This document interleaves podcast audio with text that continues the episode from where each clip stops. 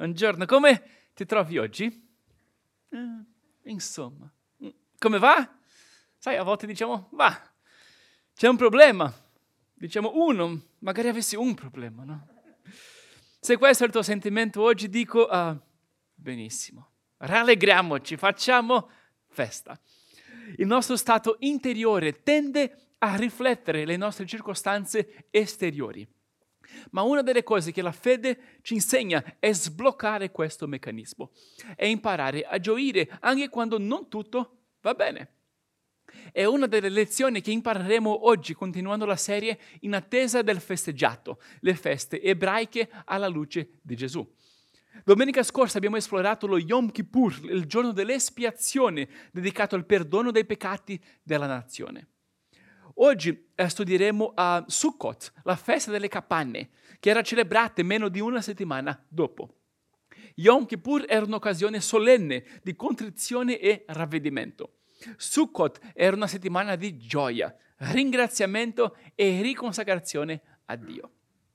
Voglio esplorare l'evoluzione di questa festa, focalizzare le lezioni che questa festa ci insegna e celebrare il compimento della festa, ovvero Gesù. La festa inizia così. È istituita da Mosè per ricordare gli anni trascorsi nel deserto. Per una settimana il popolo doveva vivere in capanne per ricordare che avevano vissuto in capanne nel viaggio verso la terra promessa. Vediamo allora come viene introdotta la festa. Il quindicesimo giorno del settimo mese, quando avrete raccolto i frutti della terra, celebrerete una festa al Signore per sette giorni. Il primo giorno sarà di completo riposo e l'ottavo di completo riposo. Il primo giorno coglierete dagli alberi dei frutti di bell'aspetto, dei rami di palma, rami di mortella e rami di salici di torrente, e vi rallegrerete davanti al Signore Dio vostro. Abiterete in capanne per sette giorni. Tutti quelli che saranno nativi di Israele abiteranno in capanne, affinché i vostri discendenti sappiano che io feci abitare in capanne i figli di Israele, quando li feci uscire dal paese d'Egitto. Io sono il Signore, il vostro Dio. Già dall'inizio era una festa che promuoveva la gioia e la gratitudine. Il popolo aveva raccolto i frutti della terra abitavano in capanne per sette giorni, che era un'avventura per i bambini e anche per le famiglie. Eh, raccoglievano dei rami di palma e si rallegravano davanti al Signore. Era la festa ebraica che attraeva più gente e che era più festosa. Ringraziavano Dio per le raccolte del cibo abbondante, si rallegravano e facevano festa e ricordavano i giorni di precarietà in cui abitavano non in case stabili, ma in capanne nomadi nel deserto. Mosè poi ribadisce l'atmosfera di questa festa in un altro libro, nel Deuteronomio, poco prima della conquista della terra. Ok? Leggiamo anche qua.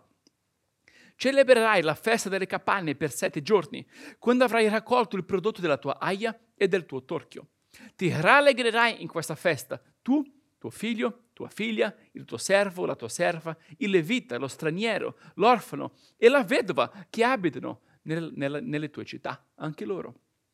Celebrerai la festa per sette giorni in onore del Signore tuo Dio, nel luogo che il Signore avrà scelto, poiché il Signore, il tuo Dio, ti benedirà in tutta la tua raccolta e in tutta l'opera delle tue mani e ti darai interamente alla gioia. Molto interessante, c'è il comandamento di rallegrarsi, che a prima vista sembra strano. Dobbiamo rallegrarci in modo spontaneo, di solito pensiamo. Sì, ma deve essere anche un comandamento, avere occasioni per celebrare le buone cose della vita. I compleanni per festeggiare la vita di una persona, ah, gli anniversari per rinnovare le promesse di matrimonio, la domenica per ringraziare Dio per la settimana e tutto ciò che ci dà. La nostra memoria è corta, il cuore è instabile un grande motivo di gioia oggi è facilmente dimenticato un mese dopo. Quindi è saggio inserire nei nostri calendari occasioni per riconoscere, ringraziare, incontrarsi e gioire. Era uno degli appuntamenti annuali stabiliti da Mosè. Voleva che il popolo avesse un appuntamento annuale con la gratitudine. Le raccolte, gli stipendi, i bonus annuali non devono essere occasioni per accomodarsi, di noncuranza, di orgoglio, uh, di indurimento del cuore. No, devono essere occasioni per essere grati, per essere riconoscenti, per avere cuori morbidi e voler condividere le nostre benedizioni con gli altri. Mosè sapeva che il più grande nemico della fede non sono le prove, è l'abbondanza. Non sono le preghiere non risposte, ma sono le preghiere che sono già state risposte. Li chiama a tornare a vivere in capanne precarie per una settimana, per uh, non accomodarsi quando avranno casa, sicurezza e tranquillità. Il rabbino che ho citato domenica scorsa e che ci accompagnerà in questa serie, che ci spiega fe- queste feste, lui parla delle succa, le capanne, in occasione uh, del Sukkot, la festa delle capanne. Okay? Leggo una, una citazione sua. Un succa si muove, una casa nuova, no. Coloro che vivono in succa sono in viaggio, quelli che vivono in una casa sono arrivati. Mosè voleva che capissero una cosa sopra tutte le altre la vera prova, ha detto, non è stata nel passato, ma è nel futuro, non nel deserto, ma nella terra promessa.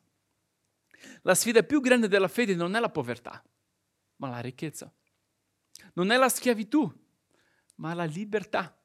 Non è l'esilio, ma la casa. Le persone che credono di essere arrivate diventano arrendevoli, soddisfatte di sé, autocompiacenti e questo è l'inizio della fine della grandezza nazionale. Mm. Non è interessante? Finché siamo precari e non abbiamo qualcosa di molto desiderato, le nostre preghiere sono ferventi. La nostra frequenza è costante. Una volta ottenuta la stabilità economica, il superamento di una fase difficile, la formazione di una famiglia, ecco, sono arrivato. Ho ottenuto ciò che tanto desideravo. Posso rilassarmi? Ora è tutto a posto. E prima Dio, che era essenziale, diventa un po' optional. Quindi questo festival ci insegna a dire no, siamo ancora in viaggio, viviamo ancora in capanne, la nostra vera casa non è arrivata ancora. Le nostre preghiere devono rimanere le stesse anche dopo il contratto firmato. La casa di proprietà, il vi dichiaro marito e moglie, il superamento di una malattia, il biglietto vincente della lotteria. Anche lì, eh? Anche lì. Mi ricordo di un pranzo con Sara um, in una fase di ristrettezza. Nei martedì mangiavamo il kebab, perché quel giorno costava 3 euro. E condividevamo il kebab, metà a testa. Non erano pranzi super nutrienti per i nostri corpi, ma facevano un grande bene ai nostri cuori. Mm. Pregavo, grazie per questo mezzo kebab, Signore tu sei buono, tu provvedi. E oggi è un ricordo che mi fa pregare con più gratitudine, ora che possiamo ordinare un piatto a testa, a volte anche il dolce. No? Più avanti Mosè aggiunge questo. Mangerai dunque e ti sazierai e benedirai il Signore, il tuo Dio, a motivo del buon paese che ti avrà dato. Guardati dal dimenticare il Signore, il tuo Dio, al punto da non osservare i suoi comandamenti, le sue prescrizioni e le sue leggi che oggi ti do, affinché non avvenga dopo che avrai mangiato a sazietà e avrai costruito e abitato delle belle case, dopo che avrai, avrai visto il tuo bestiame grosso e minuto moltiplicarsi, accrescersi il tuo argento, il tuo oro e abbondare ogni tua cosa, che il tuo cuore si insuperbisca. E tu dimentichi il Signore, il tuo Dio, che ti ha fatto uscire dal paese d'Egitto, dalla casa di schiavitù. Che interessante, una festa per rivivere i giorni di precarietà, di povertà, di bisogno, di preghiere ferventi, per uscire dalle nostre case e dimorare in capanne. È molto saggio, produce tanta gratitudine e paradossalmente tanta gioia. Sukkot era una festa talmente apprezzata che Salomone poi la scelse per dedicare il Tempio giudaico e poi generazioni dopo, Esdra e Neemia per riconsacrare il nuovo Tempio dopo che il primo Tempio era stato distrutto. Oltre a promuovere la gratitudine e la gioia, Sukkot diventò allora anche una celebrazione del Tempio e un'occasione per la riconsacrazione nazionale.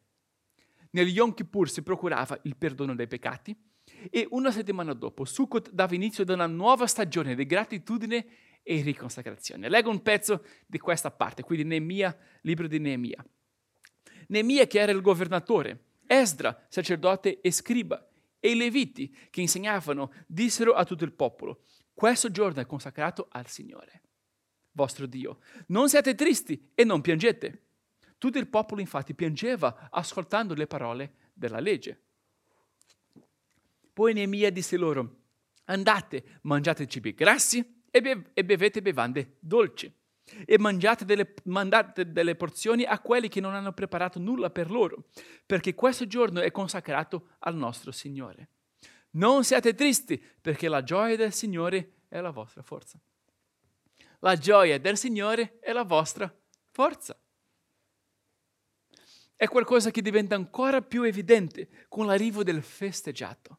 Quando Gesù fa visita al Tempio durante la festa delle capanne. È bellissimo nei capitoli 7 e 8 del Vangelo di Giovanni. Però prima di arrivare lì, ecco alcune altre informazioni eh, che ci mostreranno l'impatto dell'arrivo di Gesù. Okay? Al, quando celebravano questa festa al Tempio, c'erano uh, uh, tre rituali. Il rituale del, dell'acqua di giorno, il rituale delle, delle, delle luci di notte e l'affermazione della presenza di Dio. Prima, nel rituale dell'acqua, i sacerdoti marciavano in processione dalla vasca di Silom a Gerusalemme fino al Tempio portando dell'acqua, al suono di trombe e canti, e versavano l'acqua sulla base dell'altare.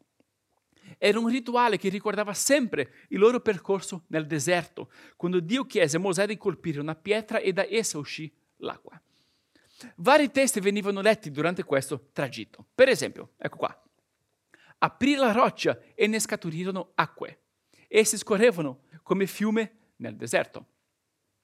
Poi, non temere, perché io verserò acqua sul suolo assetato, torrenti sul terreno arido. Verserò il mio spirito sulla tua discendenza, la mia benedizione sui tuoi posteri. Poi il profeta Zaccaria in quel giorno vi sarà per la casa di Davide e per gli abitanti di Gerusalemme una sorgente zampillante per lavare il peccato e l'impurità. In quel giorno acque vive sgorgeranno da Gerusalemme. E una citazione finale. Vi spargerò con acqua pura e sarete purificati. Vi darò un cuore nuovo.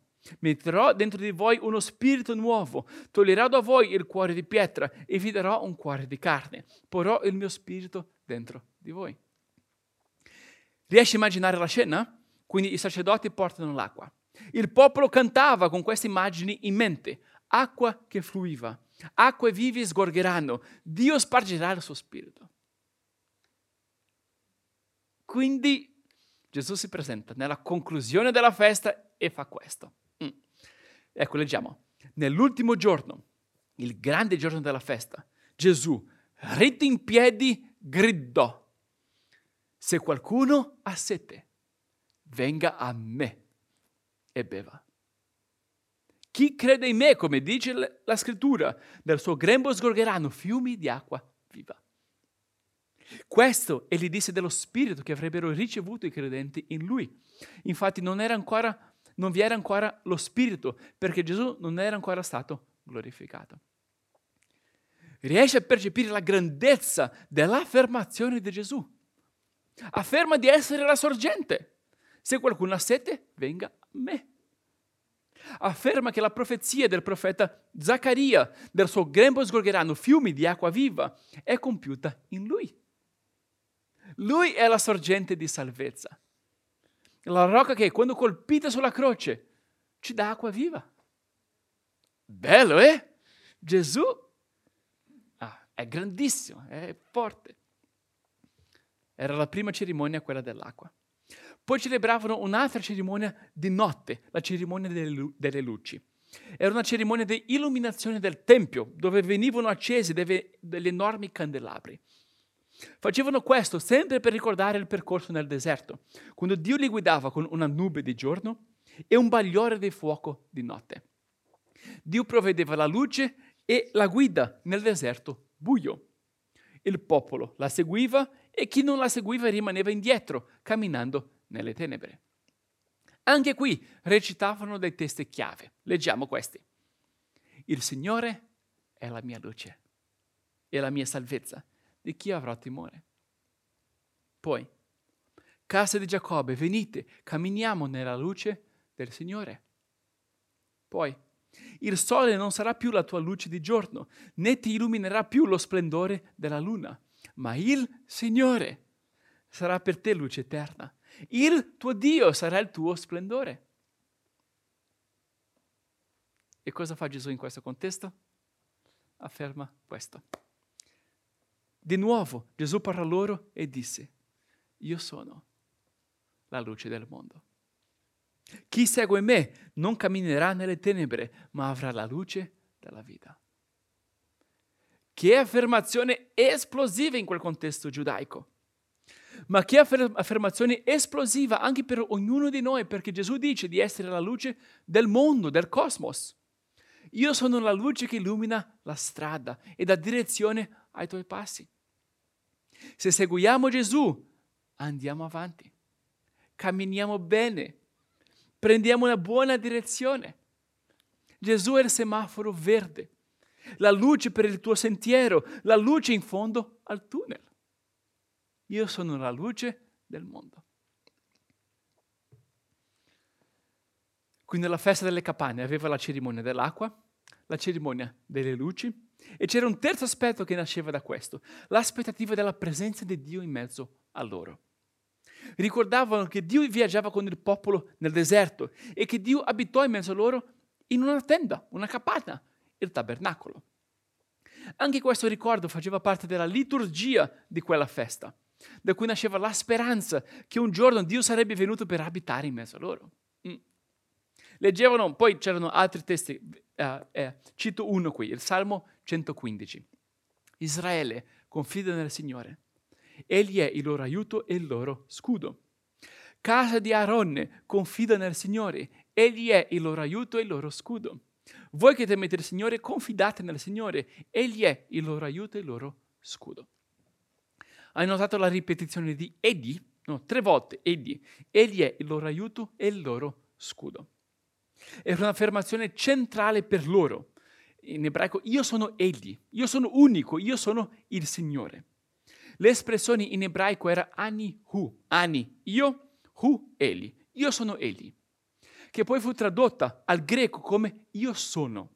Ego e mi. Ego, io sono e mi. Ego e mi. Quindi era un'affermazione basilare dell'identità di Dio. Anihu, io sono egli, oppure ego e mi, io sono. In Isaia Dio dice, io il Signore sono il primo, io stesso sono con gli ultimi perché conosciate, credete in me e comprendiate che io sono il Signore. Fuori di me non c'è Salvatore. Poi in Deuteronomio Mosè canta, ora vedete che io, io lo sono e nessun altro Dio è accanto a me. Vuoi vedere cosa Gesù dice in questo contesto? Ah, guarda, ecco, leggiamo.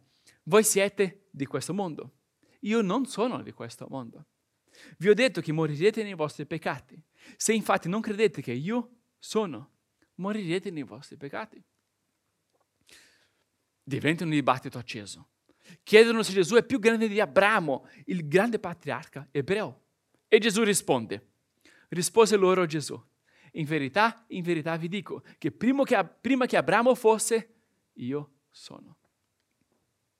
Allora raccolsero delle pietre per gettare contro di lui, ma Gesù si nascose e uscì dal Tempio. Gesù sconvolge il loro mondo fu una delle affermazioni che poi lo portarono alla croce. Dire io sono. Io sono Dio. Prima che Abramo fosse, io sono. E Gesù sconvolge anche il nostro mondo, perché possiamo andare da Gesù e ricevere acqua viva. Perché Gesù è la luce del mondo. Perché Gesù è io sono, Dio che viene a trovarci. Ecco perché ci rallegriamo. Perché Dio non solo provvede le raccolte e la sicurezza e le nostre case e i nostri stipendi, ma soprattutto perché Gesù soddisfa la nostra sete. Perché Gesù illumina i nostri cuori. Perché in Gesù Dio viene a incontrarci. Quanti motivi di festa. Quanti motivi di gioia. Era una festa bellissima per i giudei al Tempio, ma è una festa ancora più bella per i seguaci di Gesù oggi che ricevono acqua viva, lo Spirito Santo, luce, Dio in noi. Il cuore si rallegra perché riceve tanto. Perché anche in fasi difficili abbiamo Gesù. Perché anche in fasi abbondanti abbiamo Gesù. Come lo vuoi ringraziare oggi? Con quali preghiere? Con quali canti? Con quale offerta delle tue raccolte? Cantiamolo, preghiamolo, benediciamo altri con parte di ciò che abbiamo ricevuto. Un cuore grato è un cuore grande. Un cuore allegro è un cuore forte. La gioia del Signore è la nostra forza.